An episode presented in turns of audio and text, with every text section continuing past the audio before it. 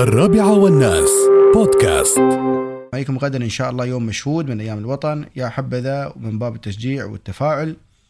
مع الحدث بوصول الإمارات للفضاء للطلاب المدارس عودتهم غدا المدارس قبل موعد الانصراف بثلاث ساعات. أحمد سالم بن أحمد من عيمان. حياك الله يا أحمد.